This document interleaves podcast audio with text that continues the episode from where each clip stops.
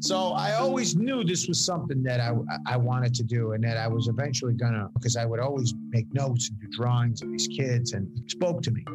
And the last 10 years, I've really started to dive into it more and more.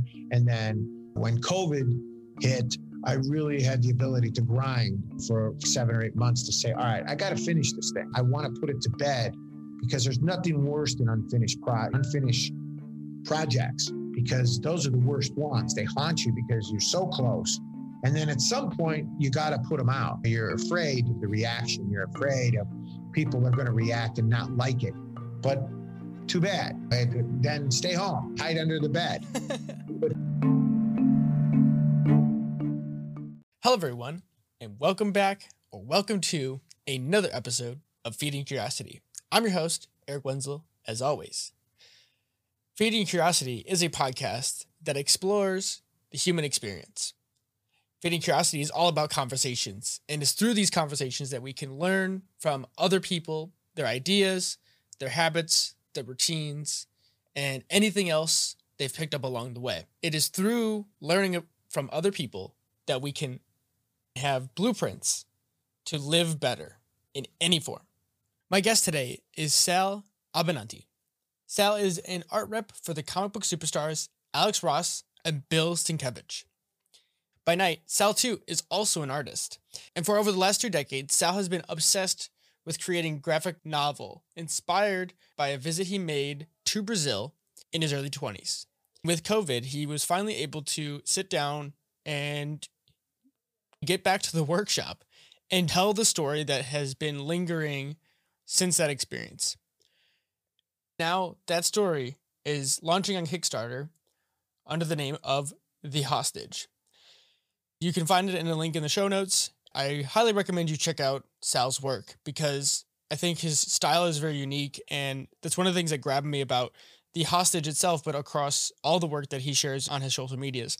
I think there was a lot there. It's part of the reason why I wanted to reach out to him. Beyond that, this conversation gets very interesting for me because not only does Sal truly appreciate comic book art, but art more broadly. And he's truly a master of craft or a student of craft in the sense as an artist. He talks about being open to new ideas and having a framework that allows you to constantly be receptive to new ideas, whether they may pop up randomly or planned or however they may happen. He's always constantly trying to push himself however that may be. A lot of the times it's just getting work out there and seeing what sticks and what doesn't. I thought this conversation was great and we could have gone for much longer than we did. But again, I think any would be artists, especially if you're into comic books. So, with that, everyone, please enjoy this conversation with Sal Abbinanti. Hello, everyone, and welcome to another episode of Feeding Curiosity. Today's guest is Sal Abbinanti. Hi, Sal. Perfect, man. I'm good, man. Thanks for having me on. Of course. I, I really appreciate it. And for me, curiosity is one of those things that I think is really closely linked to creativity. And so whenever I see people who are doing things in a creative realm and they make it just interesting and it has more meanings behind it, as I looked into your forthcoming release of The Hostage on Kickstarter, I just thought thought there was more there, if that makes sense. It just felt like there was a sense of depth in not only your artwork, but just in the story behind it. And I just wanted to reach out and hopefully have a conversation, just trying to understand what it is that you wanted to share with the world, not only with that, but just as an artist. I, I wanted to, I've always wanted to put out, a, I wanted to be a comic artist, but it just wasn't going to happen, at least not mainstream wise because I my work was always it was eclectic, but it was more personal than eclectic. I wanted to go in the front door, and it just wasn't going to happen. DC and Marvel were not going to hire me. I tried. I met with every editor. I went to every portfolio review. I met with everybody, mm-hmm. and my work was just too personal to me, or at least it's the way they perceived it. I tried to draw a house style. I tried to draw the way that they you know, told me I should and showed me I should, and it just never worked out that way. That's when you have to decide, hey, I'm either going to do something else or I'm going to publish it myself. It was important for me to to work as a comic artist. It was what I it was kind of like it was all I really wanted to do, and it and it, it's like The only thing that shuts the voices up in my head was drawing comics. But that being said, it doesn't mean that people were going to hire me. So when I wanted to put, when I decided to do an indie title, I felt whatever it is music, art, writing you have to do personal stuff because that's the stuff you have the most leverage, emotional leverage with. And that's the stuff better than anybody because it's yours, it's your baby, it's based on your experience. Now, that doesn't mean everybody's going to want it and it doesn't mean everybody's going to love it.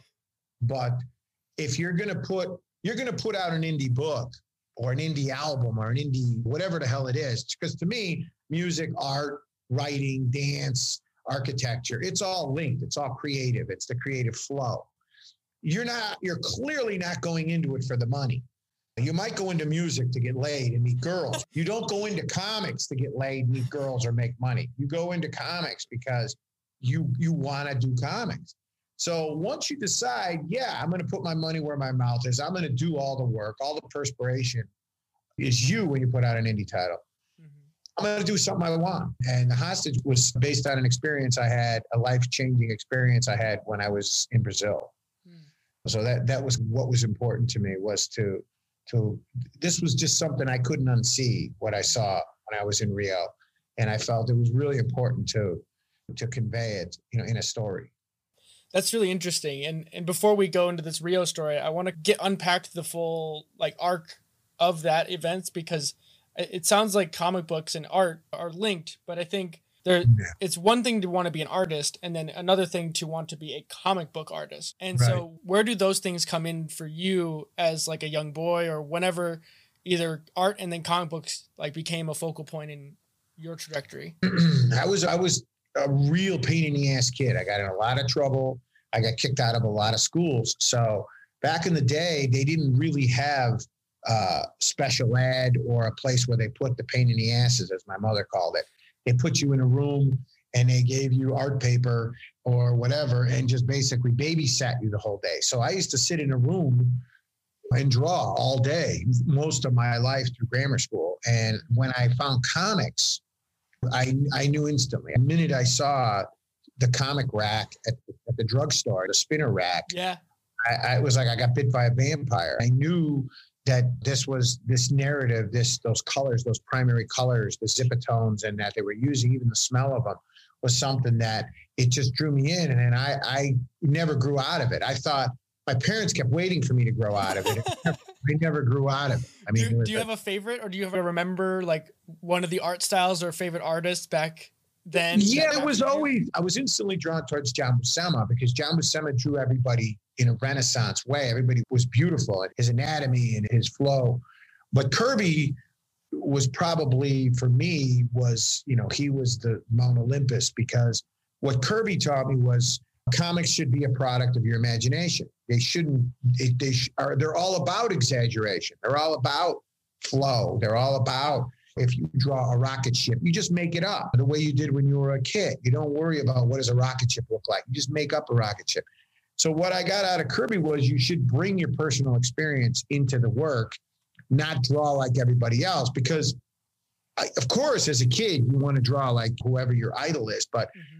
When I started to get into comics, I wasn't as good an artist as Neal. I had the examples I had were John Buscema, Neal Adams, Gil Kane, Gene Colan. These were tremendous draftsmen. I couldn't draw as well as them. So I had to do my own stuff. I had to make it up. Mm-hmm. And that's a blessing and a curse because your own style is great when nobody when people like it but when nobody gives a shit everybody's oh you should draw they always give you those habits or like those little like things like hey maybe you try this next yes. time yeah but you're but the problem when you go around you see when you want to be an artist and you're a kid and you're in high school or you're just you're just drawing in your notebook and you're you're you're you're laying out a story or a character you made up or whatever it's fine there, there's no barriers there. The minute you say you're gonna you want to go get hired and you want to get paid, you're now competing not only with the editor who has to hire you, you're competing with the professionals that already work in the business. And those guys have been in the business for a long time. You've got to be a certain, you know, level.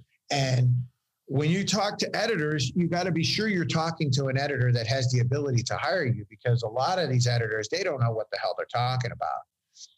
And I spent a lot of, I wasted a lot of time trying to get into business before the reality of, hey, you know what? I'm, I'm just going to do it myself. Because 20 years ago, if you wanted to put a book out, it's not as easy as it is now. Yeah. It was way more expensive. Desktop publishing isn't what it is now. It, It's not as expensive as it is now. Now it's way cheaper. You can put out 50 copies, 20 copies, 100 copies of your book, full color, and not have to worry about it. Back when I was trying to get in in the 90s, it cost you 30 grand to do a, a black and white book, and you had to have a minimum print run, thousand or something like that. Okay, great. What are you going to do with 50,000 copies when they show up at your house? So now, oh, you could do, and there was no internet in those days. Yeah. There was internet, but there was no social media. So now, if you want to get exposure to your work or you want to meet other creators, you can exchange ideas better now than you could back then. Yeah, I was going to bring that up. The idea of being a solo artist, like the idea back in the day when Marvel was in the golden age and, and stuff like that, you really couldn't, the pond you could play in if you weren't really technical artist or fit the style that was popular at the time, you weren't really going to get anywhere. And, and, then nowadays, that pond has opened up where now you can go on Instagram or go onto any of these websites and just post yeah. your work and get noticed and just get a following that you wouldn't otherwise have access to because all those artists that would just go to conventions, I would assume back in the day. That was your only outlet. Or even before conventions, you had to go to New York. That was where all the publishers. Really? I mean, you could yeah, before FedEx, now you can live anywhere and work for a publisher because you just uh-huh. put your pages oh. in or you scan them and you upload them to the FTP, yep. and then it's done. That's why back in the day you had to live in New York to work in the comic business. So why was New that, York so important back then? Well, that's where that's where the publishers were. That's where DC was. That's where Marvel was. That's where King Features was. They were all in New York. Huh. So you had to basically bring your pages, physically drop off your pages. There was no scanners. There was no, you know, computers. There was no desktop publishing. Wow. But what creators, especially, I don't care what kids, teenagers, what anybody who wants to get in the comic business has got to understand is that if you want to do this, you should just do it. You shouldn't let the rejection of going to WonderCon or going to C- C2E2 or New York, meeting with a bunch of jagoff editors, stop you from doing your comic. You should absolutely, the business needs indie creators way more than ever now in my opinion, really? because the house styles at Marvel and DC are getting narrower and narrower. Mm. And even for a lot of big name artists or artists who've been in the business for a while, a lot of them are getting pushed to the outside. So really? the next big characters, the next big concepts are right now, they're in the air. The ideas are like they're organic things that are floating around. And so when guys go to me, how do I get into comic business? Don't ask me because I couldn't get in Marvel. Don't ask me because DC, I couldn't get arrested at DC. They told me, see you later. So I, I just put a book out myself. Now, mm-hmm. that doesn't mean you're going to be a rock star tomorrow. And that, you know, but at least as an artist, you're able to do, you're able to create your own work. And, and as an artist, that should be utmost your first goal is to get your work out because that's the only way you're going to get any better. See, that's the tough thing about music and about art and about whether whatever it is to get good at it you got to keep doing it. You got to practice it. You got to be repetitive. You have to put in those what is it the 10,000 hours. You can't cheat. When people want to be a good artist and they go oh i'm not a good artist guess what? You got to work hard at it. Mm-hmm. and you should be able to look six months later and see your work got better. If yep. you can't look six months or a year after and think okay if you think your work still looks great a year later then you're not doing something right you got to always feel you're evolving as an artist or you're not working. You're just you're scratching, you're not doing any work. It's like the it's the approach to craft, right? Like the idea that you you just are iterating on something and all you have is like this idea and uh, this is actually something i heard from an artist um, a musician one time and he said that he has a song in his head and every time he tries to create a song he's just trying to get it as closest to what he hears in his head but he never gets to that exact yeah. thing. Yeah. It's just getting yeah. infinitesimally closer to the whatever your perceived perfection is, but you're right. never going to reach it no matter what it yeah. is. no, it, they're, they're, you know, I, it's true. I believe that like the old expression is fisherman doesn't catch the fish. The fish find the fisherman. It's the same way with creativity. Yeah. When I put out Atomica, I put out an indie book called Atomica. It was, was 12 issues. Mm-hmm. And I put it out about seven or eight years ago and it was my it was a Soviet character. It was to New Gods and Thor, and it was that. And I, it was 12 issues. It was only meant to be a 12 issue arc, and it did okay. It was an indie title, so indie titles are always going to. And I thought I would get a phone call. I thought I would get some offers after I put out an, an indie book and it got published and it was at a comic store. Nothing, not a peep. But that wasn't like, okay, th- that's it. I, I did it. I'm done. I got to walk away because it's either we don't really have a choice. I've always told people, I go, being an artist is like running off and joining the circus. The circus doesn't need you. You need the circus. They're not waiting for you. You have to be in the circus. Artists are like that kid who has to look at the shit before he flushes the toilet. Yes. That's just how we are. And if you have to go, eh, or one editor telling you no, or the rejection, you need the rejection is important because the rejection is the it defines you as an artist. It, it points you in the direction of, okay, you know, the hell with these guys. I'm going to Yeah. do this. I, I, lo- I love the idea of rejection or at least bouncing back from rejection because I think nowadays that like the idea of entrepreneurship, even broadly speaking, kind of mirrors that of an artist where you're going to get rejected a whole bunch of times before you, someone says yes to you. And so how would you, how do you recommend or even just ba- deal with rejection? Because even for me, like I can send a hundred emails asking people to come on this podcast and there's a good portion of people that are not either going to respond or they'll respond and then just blow me off at the last minute you know and i have to be able to just deal with that at, to some degree. And it's a struggle right? To say that it doesn't Yeah. affect you is would be silly. Yeah. But it also it makes you question why you do something and you care so much Yeah. about it I think you have to do it because you don't really have a choice. It's like I said, you, you don't have a choice. You have to do it. And I, I, I would do it if I was a homeless person, I would be drawing with chalk on the street. I'd be drawing with chalk on the curb because I don't really draw for the. Re- yes, sure, of course. Any artist that tells you he doesn't want his work received well and you don't want people to to appreciate it and see it and at least feel like okay there's people out there that know what i'm doing is full of shit. Because there's some art now mind you some artists have bigger egos than others but that's not what should what should drive you is you should always just try to find some leverage on yourself. I try to get angry about it. When i, I put out atomica to spite the publishers who all told me that that I should, you know, my work is too disturbing, or I could never Mhm. get into comics, or I could ever. That should, in some ways, some artists who I've known who are really talented guys, I've known guys that were super talented.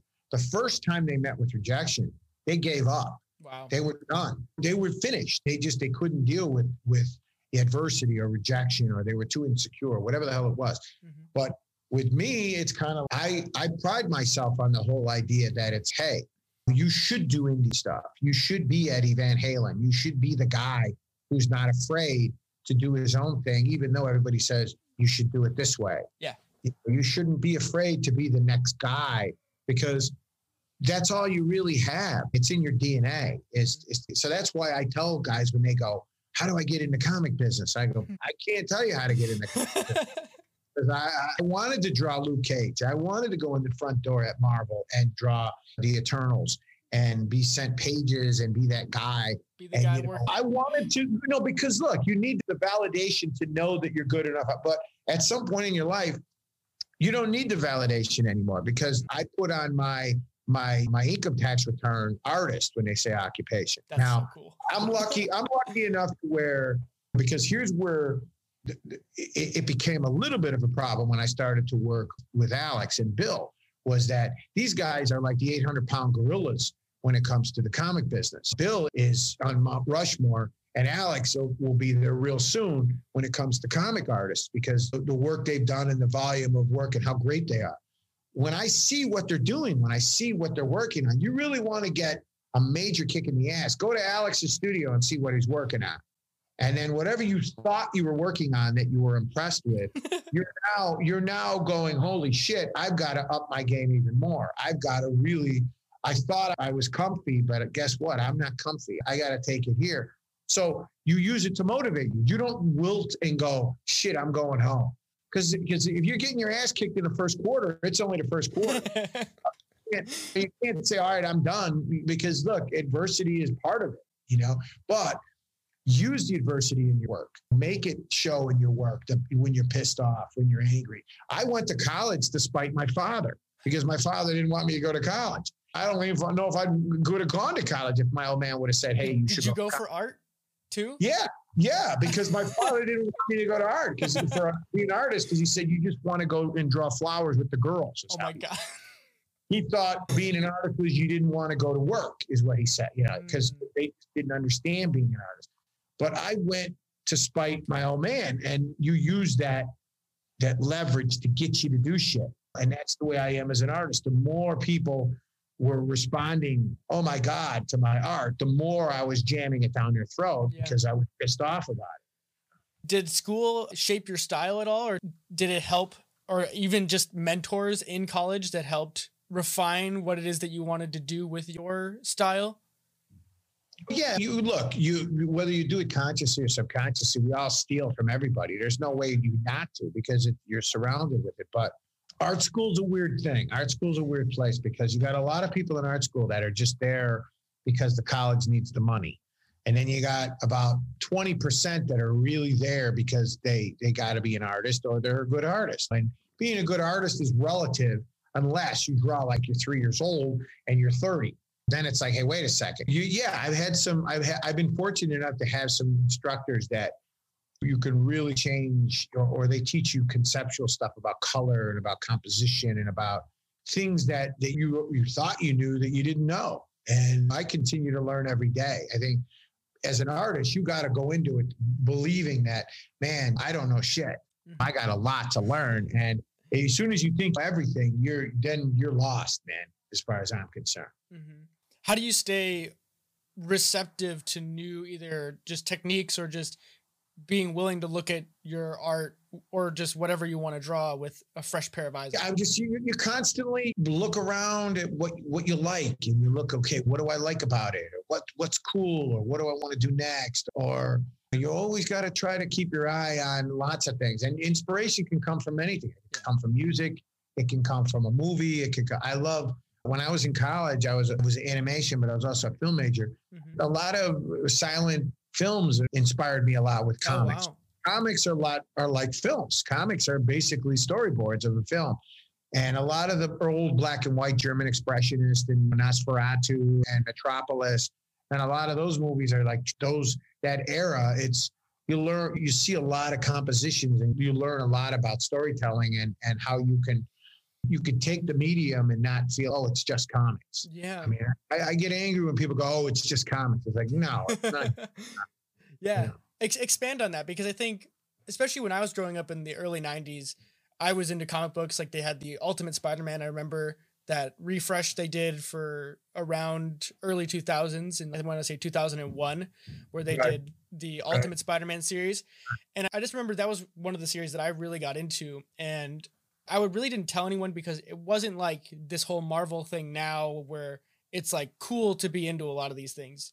And Yeah. so I didn't tell a lot of people about it. And there was always like that undertone, even by teachers, where it's like reading comic books doesn't count. And I always rebelled against that because I thought that it almost took more imagination to get into comic books because like you could play the movie, watch like reading the frames. Like you could see how like the artist could put movement into the actions on the frames and you can you, Yeah. there's more depth in it than you otherwise Yeah, yeah. assume. So I'm just curious if there's anything there for you that you can expand on.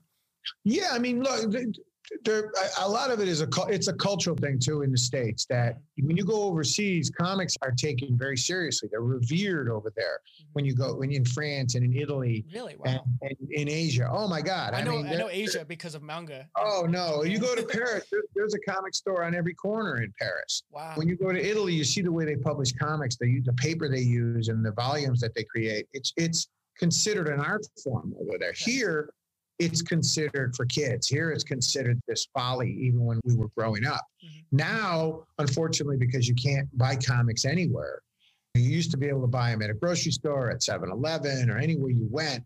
Comics were more readily, easily available. They've also put them next to comics that were for little kids. Yeah. But culturally, it's changed a lot. And Well, you never apologize for it. You never, but I understand it when people go, oh, you're a comic book, you know. That's why I tell me you're not a comic book artist, you're just an artist. Yeah. And anybody who wants to argue with you about comics is like some of the most creative, talented people that are working out there working comics. The movie industry is constantly mining the comic book wow. you know world's ideas because that that's where all these ideas people think of oh yeah just the marvel stuff. The marvel stuff's just the tip of the iceberg. Oh yeah. All the movies of all the movies and tv shows in the last 20 years that have been stolen or taken or inspired. Now the movie people the marketing people are never going to let you know that because they're worried about the image that it might tarnish of you thinking, oh, it's a comic book, and you might not take it as a serious, whether it's Sandman or Walking Dead, I or whether Sandman. I love that series. It's yeah, so interesting. Or whether it's you know Road to, Road to Perdition, or whether yeah. it's a lot of stuff that was originally from a graphic novel. Mm-hmm. They don't want you to know that because they're worried that you're not going to take it as seriously or as as much of a, a the narrative is going to be seen as oh, it's a mm-hmm. comic book. But well, it's interesting know, never to apologize for to it. To me too, is like I found lately, at least with people like changing their work, it, like they're taking like novels and turning into graphic novels Right. And, and I find I, the idea of playing with medium in the sense of taking the same story and then taking it and turning it into a graphic novel or taking a graphic novel and turning it into a film it just makes it a broader audience then that would otherwise not see that idea or that unique story as accessible because they're not interested in that particular medium and it doesn't yeah. like there's always going to be purists that are going to be like upset about changing the narrative or something but or not portraying it 100% accurately but I right. still think there's a lot to be said that you can transform mediums and play with the medium so that you can get the same story across and get it to different audiences. Yeah, there's a lot of stuff now is being optioned or talked or taken in for television and cable because now we have they need more content with all these cable shows. And everybody's got, oh, I got an option, I got a this, I got a that, I got a deal. And I think that's great. But if you're getting into it you're getting into business for that, mm-hmm. good luck because those, those, don't happen a lot. Yeah. I mean, because it's like winning the lottery by having your stuff turned into a TV or a movie. And even then, it's all about who's going to put the money up to produce it and to make it into a movie. So you can't go into it with that angle. Yeah. Even though, sure, it's great. It would be great to see your stuff turned into a film or an animated feature or or whatever, or something like that, because you always want to see it expanded and, and blown apart. Even when I did the hostage and I did the, my Kickstarter uh, video, I wanted to animate it. I wanted mm-hmm. to, to, people to see it and not just feel it was just the pages, were, you know, just flat images on a page, because you want it to come to life and you got it. You realize the world we live in now I got two kids, and it's you. They want you want video, yep. you want sound, you want sound design, you want music, you want all that with images. People don't like to look at just flat images anymore. They want the full but experience. You should always be thinking that way. You should always be thinking when people go, "Oh, what are you working on next? We this, we that." And so I'm always I'm only focused on what I'm working on at the mm-hmm. time, but you always got other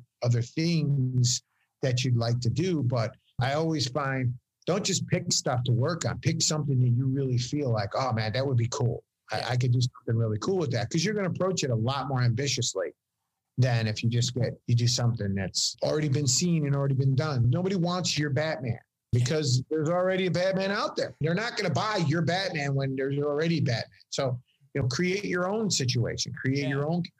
So let's go back and, and let's unpack the story. Then the experience that you had in Rio, to to that was the genesis of the story that would not leave you, and now that you've spent I think on the bio page it's 10 years of working on this project. Yeah. yeah. Let's just unpack the full story and see where I I went I was in college it was 1989, 1988, 1989 mm-hmm. and I my roommate was from Brazil. He was from Rio de Janeiro.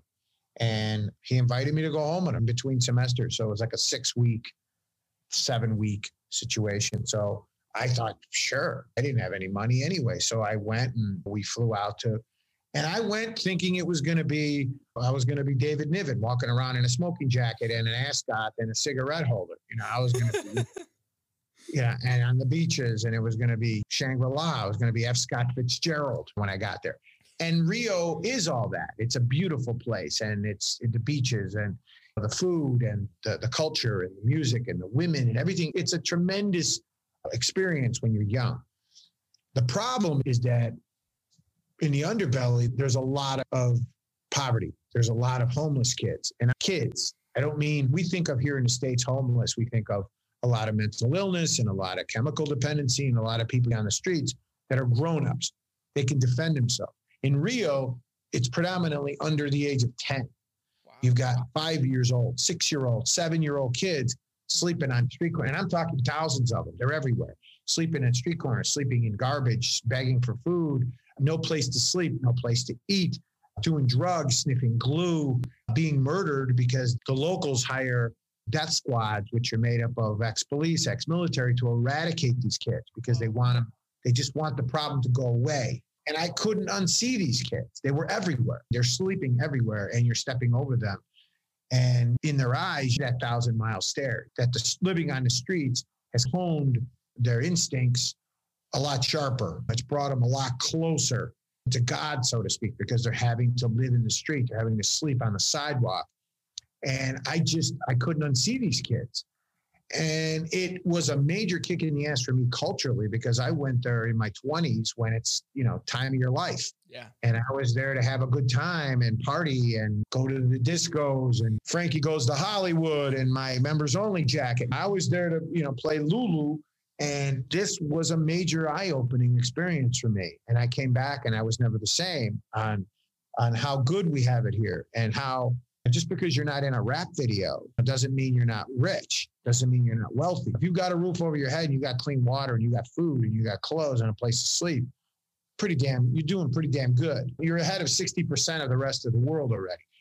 And so I carried this thing around with me for a while. I, I did a few, I started it a few times when I was in college, but I didn't know how to put a comic together. I didn't know it was even an option. And Besides, I wanted to draw Devil Dinosaur. I didn't want to draw an indie title.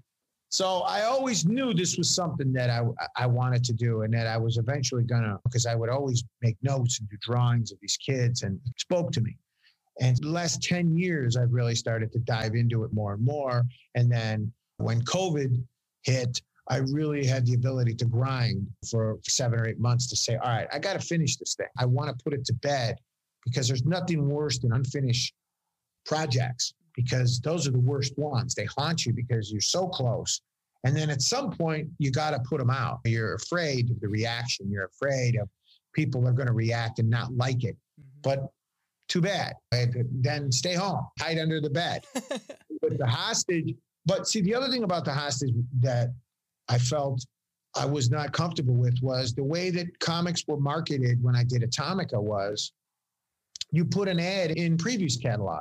For anybody who doesn't know, the previews catalog is a catalog that all the comic stores get that they order oh, their monthly okay. books from. Okay, that's what it's a stick. It's like a you know a couple inches thick, and that's what they order. What's that determines what's at the store when you get there. Okay. Problem number one: most stores don't buy indie titles because people that go into the comic store predominantly already know what they're after. You've got your books, you've got your set, pull list. You're regular. Yeah, you're there to buy Marlboros or Newports yeah. or Cools. You're not there to buy Kents or Lucky Strike, brands you've never heard of. There's a lot of brand loyalty in comics. Okay, that's the first problem. The second problem is it's not a very sexy way to give your product that you spent a lot of blood and sweat on. And eat, you know, a, a shape. It doesn't get enough. You can't. It's not an effective marketing way. Yeah. To put it doesn't get to breathe. At. It sounds like it doesn't. It like, is. It is archaic. it is. It, it is medieval the way you you market a comic, especially an indie comic. If you're Marvel, you got your own catalog for God's sake. Yeah. If you're Warner Brothers, you've got all the bells and whistles you got. If you're putting out an indie title, you're like the leper with the most fingers. you, you are like nobody is there waiting for you. When I saw what Brian Pulido and Jimmy Palmiotti and Boom Studios and even Todd McFarlane were doing on Kickstarter. I said, my God, you can do this. I can talk to you uh, in a video. I can show you some pages. I can at least give the book a shake to where you can determine whether you like it or not. You can look at it and go, nah, not my thing, or sure, okay. With the comic store, you walk in, if he didn't order it, the hostage is, is not going to be there. Mm-hmm. And now, normally you'd go, sure, you go to a con. I'd set up an artist alley or a small press, and then I'd be there doing my little shtick. Guess what? There's no cons. Yeah. And there's not going to be cons until at least 2022, maybe late this year. But even then, it's going to be good luck. Yeah. How many so people are I not going to be scarred from the last year and a half to to want to go back out to do those things? I, think, I think I, everybody wants to do all that stuff. Everybody wants to go to the show and go to ball games and go out and, and do that stuff. But it's got to be we got you got to feel confident about it. You got to when you go to a con, it's about talking to people. It's about shaking hands. It's about bullshitting and hey, how are you? How you doing? Let's mm, go out. Yeah. Nobody wants to do that now. No, nobody's ready to do that now. But when, but I think when the time comes, we're going to want to do it more than ever. Oh, we're going to want to go. I'm, to I'm so with you on that one. Yeah. So, so that, that's why Kickstarter seemed, and I wasn't thrilled about doing Kickstarter because I thought, really? man, I don't know, I don't know how how I feel about asking people for their support. You know, it comes across where you're being pushy, and I didn't want to come up. But then I thought, you know what? This is this is not, this is this is a really effective way to market your product, and these are not normal times. No, these are not. This is not modus operandi. This, the world is on the balls of its ass right now. Mm-hmm. So I thought, you know what? I want to give this a fair shake, and if it doesn't work, I can live with it. Mm-hmm. But if I put it out and it shits the bed because I didn't try everything I, I could to market it uh, in an effective way, then I then it's my fault. And Atomica started out great, but the last two thirds of the series really the, the, numbers just started to go like that. So most people never even saw the end of the series. Mm. And, and, I, and that was a big regret of mine. So with the hostage, I thought, look, I just want to give it a fair shake. You know? Yeah, I really resonate with that. I think the fact that you worked on it as something that because of the pandemic, it allowed you to have the, for lack of a better term, to be able to step in the shop and just really work it and, and right. just get the iteration, and the reps in to, to make it a thing. And I think honestly even the name might resonate with people when when I think most of us feel like a hostage in the situation of the world right now in, in, in a general sense where we're all stuck in this situation and we're all stuck at home to one degree or another or just don't have yeah. a lot of options. Well, I, I think a lot of people, everybody I've talked to who's been their experience with this has has, has been twofold. There's been the first six months and then there's been everything since. Mm-hmm. And the first six months we were all like, really? and we were all in shock and we were all going through the motions, but we didn't really know what tomorrow was going to bring. And the, the, the, country was in such tumultuous times with the election and the COVID and the summer was crazy and the numbers. Yep. And then there's the last six months. And a lot of people I've talked to in the last six months have gotten pissed to where they want to do things. They want to get creative. They want to lose weight. They want to get in shape. They don't want, they're not happy, content being a victim anymore. They want to get their ass out there and do stuff. And that's also what inspired me with the hostage was I thought, where am I going to be when all this is over? When this pandemic is over, I don't want to have to start from square one yeah. and go, okay, let's start building better crap now. It's important to stay busy now and be ready for when the shit is over and you got to get your ass out there and try to i don't know what normal is going to look like again but i try to get out i know and i believe that comic-con is going to be back and oh, new yeah. york comic-con is going to be back and everything that we had. Now, I think there some things are going to be different. People, more people are going to work from home, and I think a lot of people have discovered that they could do more virtually these types of meetings and, and things like that. So that might change things, but I think all the stuff we we knew and loved is going to be back. Oh yeah. So I'm not worried about that. I think there's a special thing about the like the sense of community you get especially i didn't really realize that i listened to a couple of your other interviews you've been doing here and there and you've talked about the con environment in general a few times and i i didn't really realize how close all of those people were but it makes a lot of sense when after i stopped and thought about it a little bit it's just the idea that you have your favorite artists or your favorite characters that you love yeah. to just talk yeah. about and mm-hmm. and shoot the shit with people and there's yeah. a lot of that camaraderie that you don't get you can still do it over Zoom and stuff like that, but it's like it doesn't feel the, the same. It doesn't it's feel the, the same. same. Well, because comics, it's different because you're a lot younger and it's but for me comics have always been a textile experience i have to have mm-hmm. the comic in my hand i have to flip the pages i have to look at it that way more people now can look at comics online they can look at yeah, visual eh, stuff in a different visual way with cons you can do both. You Yeah. can have the, you know, the, the that text where you can pick the book up and look at it and move it around. Because as an art Yeah. dealer, I could sell trade shows are very important as an art dealer Yeah. because people need to see the art in person. You need to see it under certain lighting or the frame, and the presentation is everything when it comes to that. And it's the same with your comic. But that's what I'm saying is that the presentation of your book, the perception of your book, is everything. But if the comic store doesn't even give it a shot and doesn't even order Yeah. it because it's an indie title, because look, a lot of no offense to comic store owners, but a lot of comic stores don't even get to the indie section Mhm. of the catalog. Image might be the most that they'll flip through. Mhm. And, and if you're not an image title, that's considered an indie title when you when you talk about image. You're just not going to get a shake. And It's really interesting you brought that up because I was actually going to ask that, uh, like the difference between like now the the Marvels and DC all have their own digital app with Yeah. their comic books, and you get like a free digital version if you buy the the Right. Right. print version nowadays. But I think I, I fall into the older category where I'd actually like the idea of having physical copies of everything. I just yeah. I Well, the other cool thing about Kickstarter is you offer, I offer both. I offer a PDF, which is a lot of people, and I offer it in different languages. I offer it in Portuguese oh, for the that's cool. Brazilian. That's really cool. Because, you know, if you can't get it, but you want to see it on your computer, or maybe that's all you want to do is see it on your computer. A lot of people read comics on their iPads or on their phones, and it's you offer a PDF. Back in the day, the business model was a lot of comic stores were just like that was it. If they didn't order it, that was it was your only option. You didn't have ComiXology, you didn't have the iPad, and you didn't iReader and things like that. I just thought, why not? I'll, I'll give it a shot. And Kickstarter's been terrific. I, I it's a lot of work. I don't I know bet. if I would do it again yesterday because it is a lot of work. And Yeah. Kickstarter doesn't play around because it's all about order fulfillment too. If you're not ready to fulfill your orders, you don't even bother calling them. Don't even bother setting it up because wow. people, the people have gotten burned on Kickstarter. They've donated to items or followed items. Vaporware.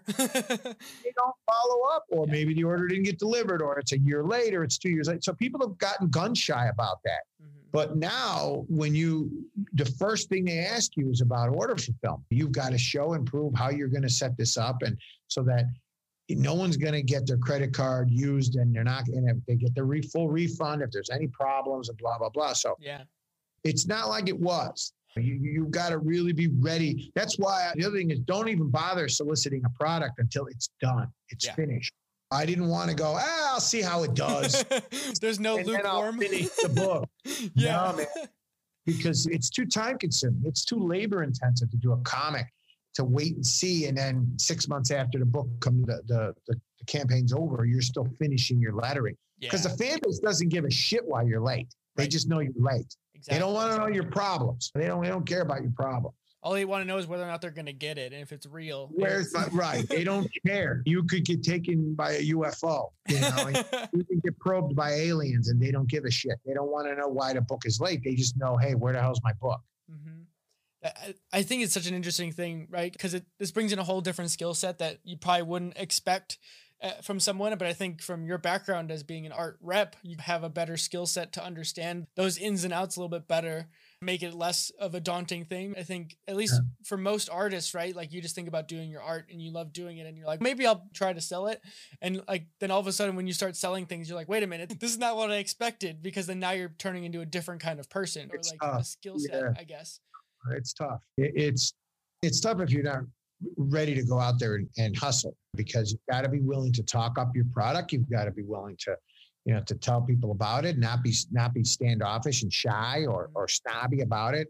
Or ah, you put it out, and if they like it, if they don't, it's like, yeah, good luck with that because you know you got too many other options. You got too many other books you can buy and other th- artists that are out there that you've been around for a long time. So Yep. you got to be willing to sell yourself too a little bit because it's important. But for me, if they flip through it and it's not their cup of tea, I'm not offended at all. I understand that it's not meant for everybody, but then again, what is?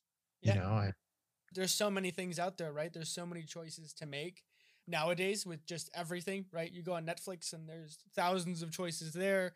yeah, And, and comic yeah. books, I feel, are the same thing, right? Like you have to find the thing. And I guess a really cool question I think that I just thought of right now is like, for you, what types of comic books or stories, I guess, attract you? and it could be either art styles or narrative styles, whatever you want to pick.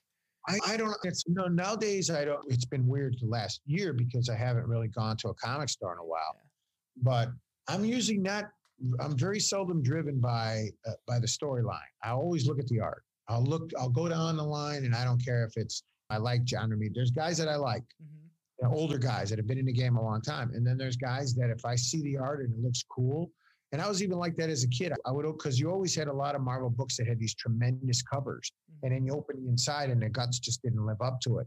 So I'll always I'll buy books based on the art, and it doesn't matter if a guy is, is, a legendary guy or a guy that's brand new. I'll go, man, I really like this guy's stuff, hmm and I I find as I'm getting older. I'm buying older stuff. I'm buying masterworks. I'm buying older comics, reading copies of stuff that from the 70s and from the oh, silver Oh, cool. Do you have any favorites from any like time period or like stuff that? you- Yeah, I just it's not much of a stretch. It's a lot of Kirby stuff. It's all the new God stuff and the Demon and Buscema's run on Thor and Gene Colan on Daredevil. And I love more to more contemporary guys. I love what John Romita Jr. does. I like a lot of I like finding certain stuff really charming. Jim Lee, I'm not automatically drawn to Jim Lee because I was never a DC guy. Growing up, I was never a Jimmy. I liked what he did on X-Men. I liked Silvestri. I liked the image guys because I thought it was great that guys were doing their own thing. But I find myself just gravitating towards the stuff. If I looked at all the Sal Buscema stuff, I know I'm missing people. Gil Kane, what Gil Kane did. And I like, and even now I find Neal Adams, of course, Joe Kubert, I love his, his run on Enemy Ace or his, his run on Sergeant Rock. Mhm. I'm discovering older, older DC stuff because I was never into DC as Yeah. a kid. And then I discovered a lot of the, what Joe Kubert was doing on Tarzan and on Sergeant Rock and on Enemy Ace. And it's just beautiful. You could there's so much you can learn as a storyteller yeah. and as an artist by looking at these guys to realize there's not much new under the sun. These guys were doing it all, going back to Yeah. the golden age stuff. There's a lot you can learn from George Tuska and, and Jack Kirby and Joe Kubert and those guys. hmm So, what do you think of like why was it? Why did it seem like comic books languished in the shadows for so long, and then now all of a sudden here we are in 2020, and and comic books have really just like taken the world by storm, or at least been put on the map in such a big way. it's it's it's a lot of it is the age where the guys that grew up with comics my my age group are now in the position of the, the guys in hollywood that are making the creative decision. Mhm. that's the good news. The bad news is unfortunately that the comic the billions of dollars they're making on comic book movies have not found their way into the print media if 1% of, of all the people that went to the show and, and saw the avengers or saw black panther most of the people that are into Black Panther, the movie, they don't even realize it's from a comic book. Yeah. They really believe that it's just created for the for the cinema. I wish. Same with cons. It's the same when you say, "Oh my God, there were 250,000 people or 150,000 people at, at Comic Con or at, at Mid at Mid Ohio or whatever. Pick a con." And I'm like, "Yeah, but."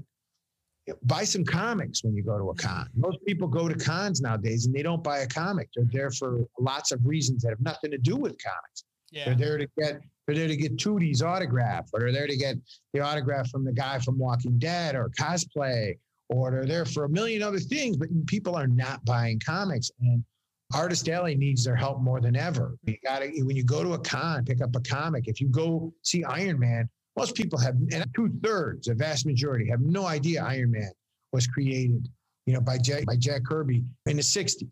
They have no idea that Black Panther was created by two Jewish guys that worked them up. They they think it's a new thing. Yeah. And and my own my point in all that is that I wish people would respect the subject matter. They would respect comics. And the scary trend is you noticed at the beginning of the Marvel movies, especially the early ones, the early Iron Man and the early first uh, chapters of the Avengers. At the beginning, they have the the credits where it's the flicking pages. Yeah, the flipping through of the And you remember how it was? You notice now it, they were comic images. They were comic pages. Now the flipping are the actual images of the real actor. yeah. I didn't even think you're totally right about that. And They're, they're phasing out the comic.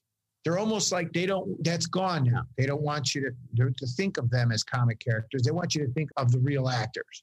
They want you to think of the, of the Chris Evans The and the people action part of it. Yeah, Yeah. and it's like that to me. That's disrespectful. That's their way of pushing out the history of this stuff. Yeah. And to me, that's that pisses me off because that's where these characters came from. Mhm. I, I always respected the idea of just being able to show the homage of I think they've done it a few times where it shows like the lineage of the character as they flip through the that little intro. It's like the the first drawings of it and then it pans to like the more modern versions of it. Right. And, I, and I, I just thought that was such a cool little touch to like it's like a tip of the hat to like the original artists or the original Yeah. creators of of those characters. And I thought, at least for me, as someone who's grown up with these characters, like Spider Man being my my all time favorite, eh, like I always. I find it interesting for me, like as these characters evolve and matured, it's, it starts out with one guy, a lot of them being Stan Lee or Jack Kirby in tandem creating these Sure. characters but they like evolve and it's like a passing of the torch with new artists taking over the helm and, and That's new fine. people. No, that should be. I'm not one of those guys. Yeah. They're- they're- to me, they're like Shakespearean characters. Shakespeare Yeah. Would be fine what we're doing with his stuff now. Yeah. It should change throughout time. Yeah. It should have an effect on West Side Story to what DiCaprio did with Romeo and Juliet too, what Zeffirelli did in the 60s. It should always evolve. It should always change. But there's something to be said for the credit and letting these guys realize, no, guys, there's nothing to be embarrassed of. And it's really a shame when they try to push the his, you know, where this stuff came from, like it's some like you should be embarrassed. It's almost like when your mom drops you off at school, you want her to drop you off two blocks away, so your friends don't see you. And then as you get older, you're embarrassed that you used to do that. Mhm. You wish your mom was, I wish my mom was still around to be able to, to walk me to school. Whereas when you were a kid, that was like the thought would horrify you because you wanted, right? wanted to look cool to your friends. You know? and that's what pisses me off about comics is they're almost like embarrassed by the history from. where they came from. Yeah. And it, these were great creators. Jack Kirby was one of the one of the greatest creators of the 20th century. He should be right, you know, up there with anybody, in my opinion, because comics are like an American art form. Oh, I agree.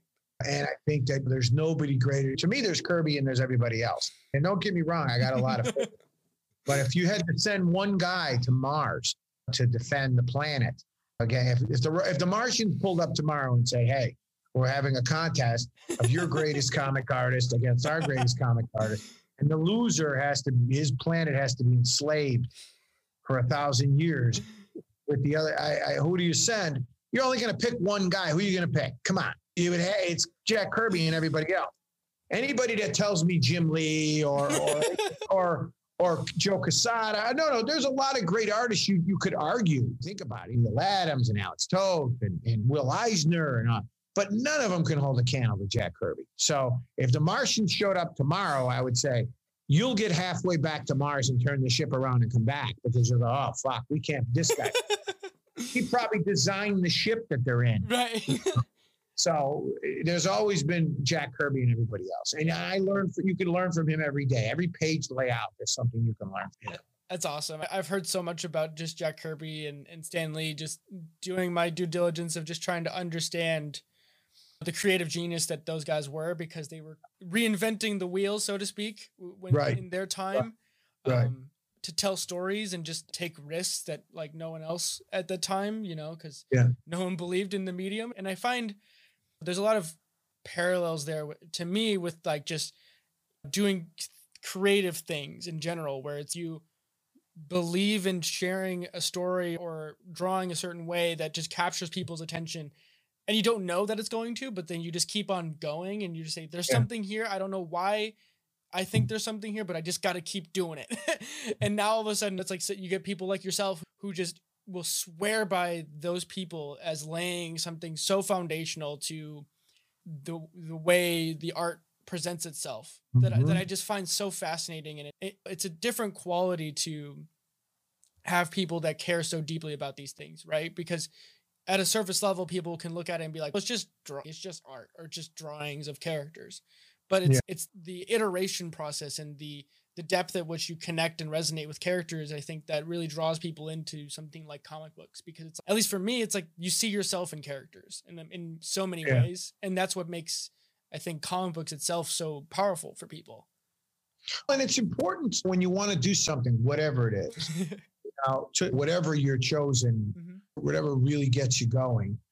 To understand that it's look, it's important to model the best. And not only, even if you're not a fan of their work, because there's artists that people love that I'm not necessarily a big fan of, but I can look at their work and see what's great about it it's not my cup of tea because when I first discovered Kirby, I was not the biggest fan as a kid. It was I thought it was ugly. I didn't like Jack. That's hilarious. Jack, like I know I didn't like Kirby when I saw him, but then it's once you get them, it's like listening to Jimi Hendrix. It's once you get it, you hear it, you hear it differently, you see it differently. And what I saw with Jack Kirby was every layout, every composition, every character design. We won't even get into how many characters he created and what he did. And, and I'll put a link somewhere. I'll find. I'll try to find some stuff. I mean, there's a tremendous amount of what you can learn from just looking at his page layouts of how he laid out a story, how he laid out an action sequence, how he his narrative.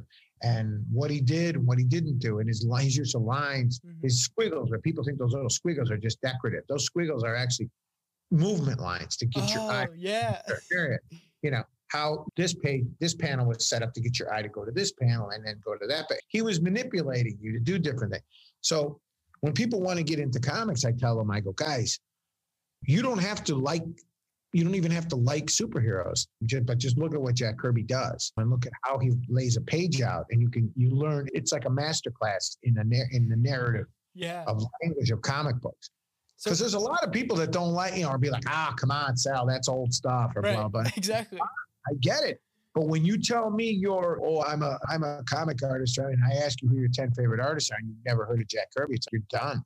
You know, you're in a lot of trouble because you're missing out on, on on Leonardo da Vinci. Yeah, that's what I was thinking. I was like, if you're really interested in certain things, like thinking about the world, like you you yep. eventually you find your way back to the greats, like the Leonardo's yep. and Michelangelo's, and you just want to yep. understand why they created what they created and like their appreciation to the craft at the very least even if you don't see what it is that made them great right away you can still appreciate the process you should always you should art is you should always feel like you're a student you should always keep learning because the minute you think you don't you're young see the, the good thing about they call it i guess it, they call it socratic knowledge knowing you don't know everything is good when you're young it's tough because you think you know everything when you're young you don't know shit and that's okay that you don't know everything. But when you think you know everything and, and you don't, then you're not opening yourself up to learning new things. You start, everything is, yeah, I know, I know, I know. Yeah, sure. Yeah, sure.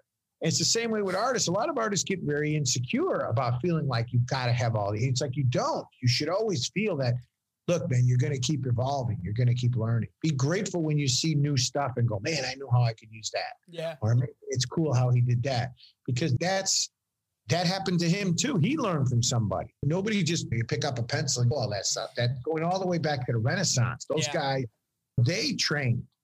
You know, Michelangelo trained with people. Raphael trained with people under under certain artists and learned anatomy and learned that stuff. So you yep. got to always feel. But if you decide no, you can't tell me anything. F you, I know it all. Then you're stuck. You're yeah. going to be stuck, and you're not going to. You're going to. You're never going to evolve as an artist. So for you, do you have any like favorite? It doesn't have to be art books, but it could be art books. Maybe we can break this up into two different things. Do you have any like favorite art reference books for like people to get technique or just different ideas to to emulate off of or just learn from? And then also just other books that you might have had impacts on you or just gifted other people possibly. I, I think you should stick with it's not real sexy, but but the Andrew Loomis books, the fundamentals of drawing with Andrew Loomis are like they're they're the like the Bible, the basics of story of figure drawing mm-hmm. and laying out a figure and composition. Those are even how to draw comics the Marvel way. I know so many people in the business that was their Bible as a kid. If you want to be a comic artist, right? You don't want to be just an artist. It's different. I'm talking strictly from the comic point. But John Buscema's book is as straightforward, cut to the chase fundamentals that you could have for a kid. Because for kids, when a kid says he wants to be an artist, they need encouragement more than anything. They need confidence and they need encouragement, and they need to just draw a lot of fill up sketchbooks. But how to draw comics the Marvel way, even some of it that you don't understand it or necessarily grasp how it's going to help your work. It's important to know that there's, you know, how the, it's important to know how the hot dogs are made. You know how yeah. it, this stuff doesn't just flow out. That there's the composition is put together a certain way how you lay out a figure, and then how you know how to draw people, how you draw heads, because it's not always sexy. You got to draw how to draw heads, how to draw feet, how to draw hands. A lot of guys want to jump right in and draw their big, you know, battle sequence. Right. And it's like, and they want everything to be pinups, and everything's not going to be a pinup.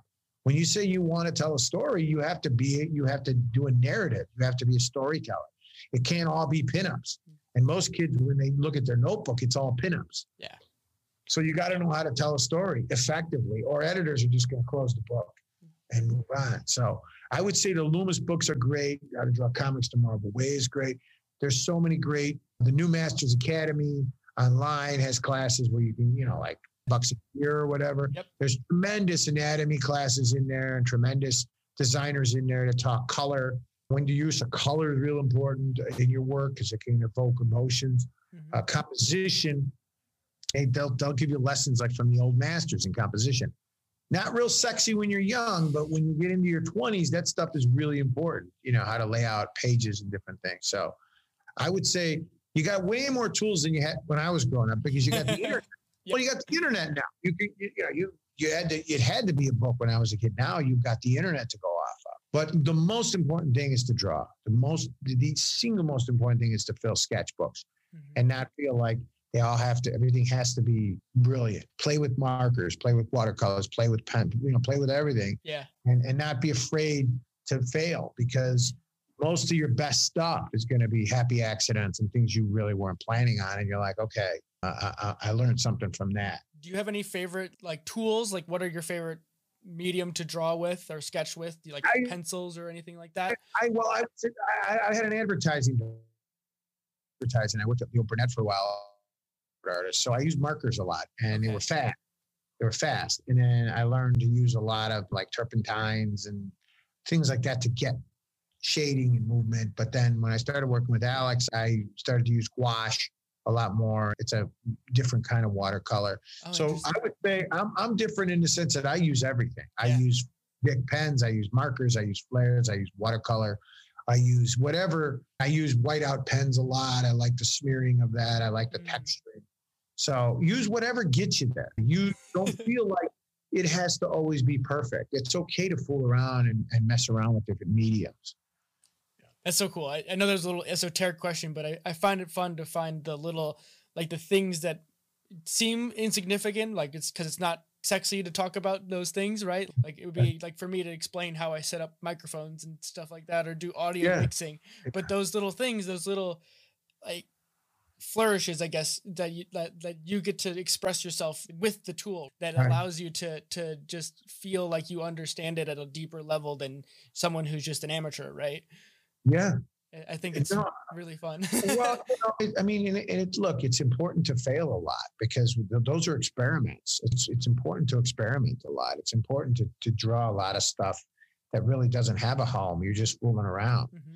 you know, because then you're not afraid. You're not as you're not thinking in a refined way. You're just thinking about a creative flow. It's mm-hmm. important to just think about in the abstract sense because that's where your ideas will come from. And then and letting stuff breathe. Work on something and then walk away from it. Come back in a few in five minutes, and you'll be surprised. Sometimes you're like, okay, that's not as bad as I thought, or it's you see it with clear, you see it with with fresh eyes, and then yeah. you're like, you see your mistakes more, and and that's where you learn from.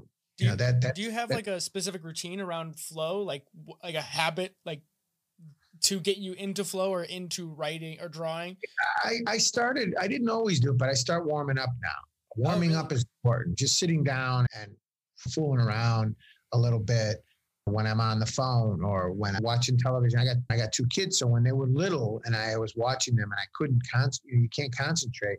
Storytelling, you got to concentrate. You got to sit down. You got to be left alone. You know, I did what was called sketch of the day, which was I used to try to put a piece up every day on Facebook or whatever. Yeah. I would just think of a character and I would and I'd draw it out and I'd marker it out and I would I'd use Sharpies. I'd use things that I found. No, I'd use things I found so at the, cool. the, grocery store. I'd use highlighters. I'd use whiteout pens. I'd use Sharpies. I'd use big pens. I would throw, I'd spill coffee on them. I mean, I mean, and it, so cool. it, it, allows you to keep working. It allows you to not make mistakes. And every one of those was just an experiment. Yeah. It was full around.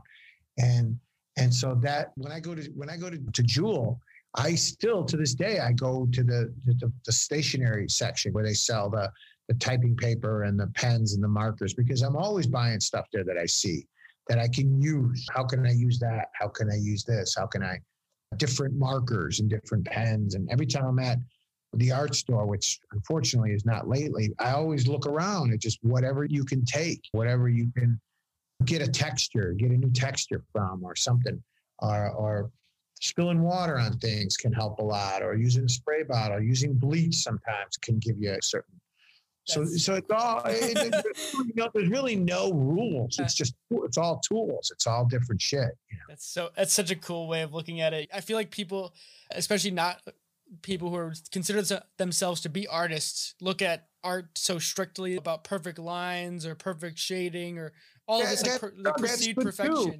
You know, for some people, that's their discipline. That's yeah. what they do. And but it, the other stuff's good too. I mean, yeah. look at look, I learned a lot from just looking at Bill Sienkiewicz's work mm-hmm. for how he got to where he wanted the piece to be, and he didn't really necessarily worry about how he got there. He just used whatever he was in his means to get there, and that's okay to be sloppy and spill stuff and be dirty and not be like it, be like the next guy because that works for him, but that might not work for you. Eddie Van Halen took his guitar apart, you know, created Frankenstein and now people think about, oh, you know, wow, that's great. But it's at the time they probably thought he was crazy. Yeah. they thought, what the hell's the matter with this guy? He, he doesn't know how to even play guitar. yeah. Right. So, you know, but it was something he wanted to experiment with. And I'm sure a lot of the stuff he did maybe didn't work out, but there was stuff that he found. And it's the same way as an artist. Don't ever be afraid to surprise yourself especially in your sketchbooks. But get good sketchbooks. Don't get shit paper and shit. that got a nice a nice tooth to them and can soak watercolor. Do you have a favorite like piece of paper or style of paper that you know? Yeah, I started. I like to work. I when I paint, I like to use. I, I like a paper that's got a little bit of teeth to it, but mm-hmm. watercolor paper can be a little too rough sometimes, and especially when you use markers and pens, it can chew up the mm. the the, the, the, points, the points. So I, I use that. I've got some nice sketchbooks that I bought, you know, with watercolor paper that I use for my experiment. I experiment with them with water and different paints. And then when I paint, I like to use a nice uh, paper that's got a nice tooth to it that's you know three ply and then tape it to the board so that way when you add too much water it doesn't start yeah to, it doesn't curl on you doesn't ravel on you yeah, yeah that's so. it's so cool it's, it's so interesting to me because i just like the i've always just been like an explorer with things i find myself as an explorer with thinking but i'm an engineer by training but Right, I, I right. like to just tinker with things behind sure. me. I have my drum set and things like that. And it's just for me, it's like, what can I just do with something? Like, here's a whole bunch of tools, and what can I just make with it? That's that having yeah. fun for me. And like what yeah, I'm just yeah. getting from our conversation here is just you take the same approach with just how to draw and use paint and watercolors sure. and all that stuff, and just be like, what can I just make as an image, take from my brain and put on a page? And it, right. it's such a right. cool you know way of seeing the world but also just allowing yourself to explore without limit so we're already over an hour and i don't want to keep you okay. too much longer. Oh yeah we are yeah. but my, uh, wife's, my wife's gonna think i'm having an affair. Just my one wife's, my wife's gonna think i'm at the disco yeah right. Just one last question before we do a little wrap up but i like to ask in general do you have any advice for someone who's smart, young, and either just entering the real world or or possibly now with COVID, people have to pivot because of circumstances out of their control and they just need to do something new. And what would your advice be to someone who just has this feeling that they need to do something or have a dream they've always been wanting to do? Like how would you- I can only speak for artists. Yeah. What they've got to understand, what the young artist has got to understand is that that we the business needs you desperately it needs you desperately. It needs fresh blood. It needs new people. It needs new ideas. It needs new styles. It's not going to be easy. They're not going to they're not going to put their arms around you and give you a big kiss. But there there is there's a home there's a place for you, man. There's and especially if it's something you really want to do, you really have to do. I cannot recommend putting your own title together. Get together with your friend who's a writer or a letter. You can letter your own book now for you know 50 bucks. You can get software you can color it digitally, you can color it by hand.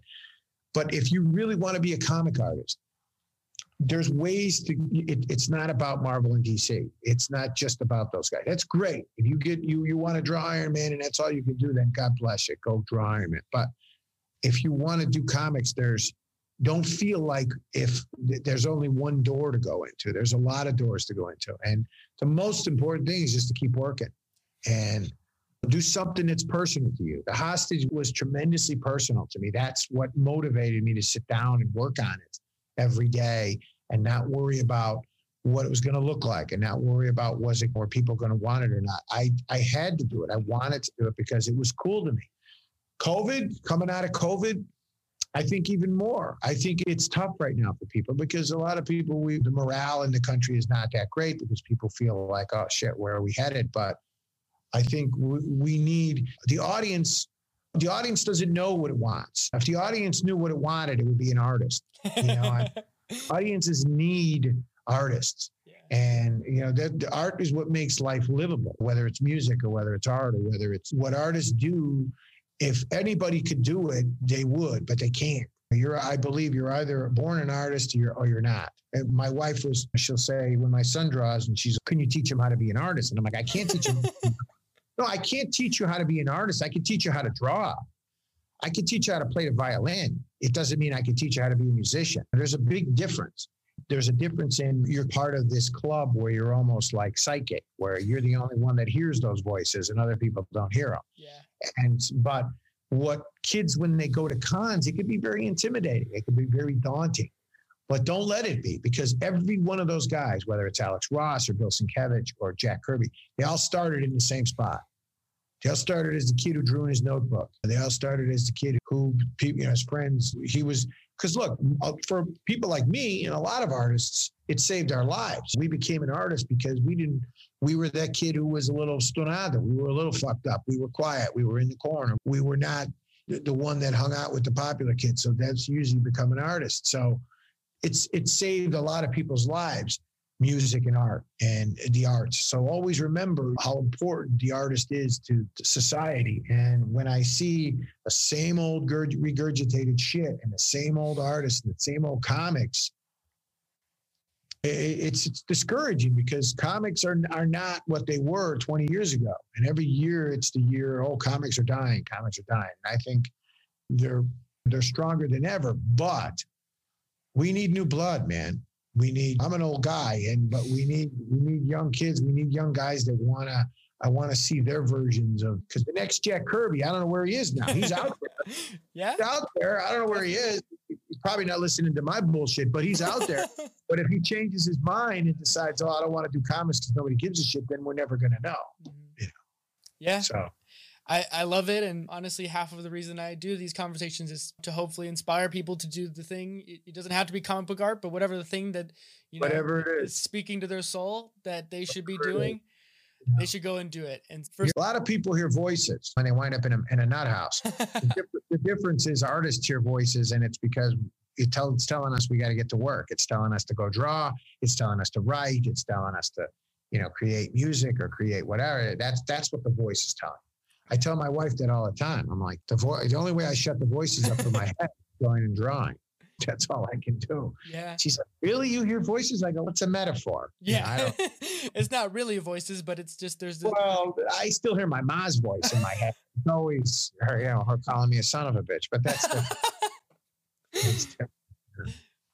Sal, this has been awesome. I really appreciate you taking the time to talk yeah. to me and and just talk about Same what it is that you care Thanks about. for having me on. I really appreciate it. Yeah. yeah. If there's anywhere people can uh, connect with you on the internet, Instagram, or anything like that, you can share it. Yeah, now. it's it's Mercury Comics on Instagram and on Twitter, or Sal Abbinanti, or if they just go on Kickstarter and you search and you type in the hostage, you'll see the book come up, or they want to give it a look, or give it a shout, or even just comment or send me an email and tell me what they think. It's that's that's cool, man. That's why it's there. Yeah, and I'll have links in the webpage so everyone can find. Yeah. Also, yes, send me a link to what when you post this yep, so that I, I can post it as well and, and on our on all our platforms yep. and everything. I'll. uh I wanted to take some time here and talk about how you, the listeners, can support Feeding Curiosity. I've always believed in providing more content to whoever listens to this of value than what you would ever pay for. I don't like the idea of having to sponsor myself with products I don't use or believe in. If it's something I use and believe in, then sure, I will talk about it and I will do everything I can to do that. And I've done that on this podcast before. Not sponsored, but I've talked about many products that I believe in. But in the aims of choosing to create a new model that I believe in and that we should all be striving for is breaking ourselves away from the subsidized model that ads provide. And so, with that, we have turned on the uh, Anchor.fm support structure, which allows you, the listener, to subscribe to our content at the level of your choosing. That is either a 99 cents, 4.99, or 9.99 a month, meaning that you, the listener, and me, the creator, can be transparent about how much value you see in our content. And by doing so, that allows me to have more resources to ever increase the quality of this content. And that's not to say I won't be doing this anyways, but it breaks me out of the loop of having to worry about those things because there is a lot of time that goes into this podcast. But I love it. And I hope that by you choosing to support the podcast, you know how much I care about the quality of this content. And so, with that, everyone, thank you all for listening, and I hope you enjoy.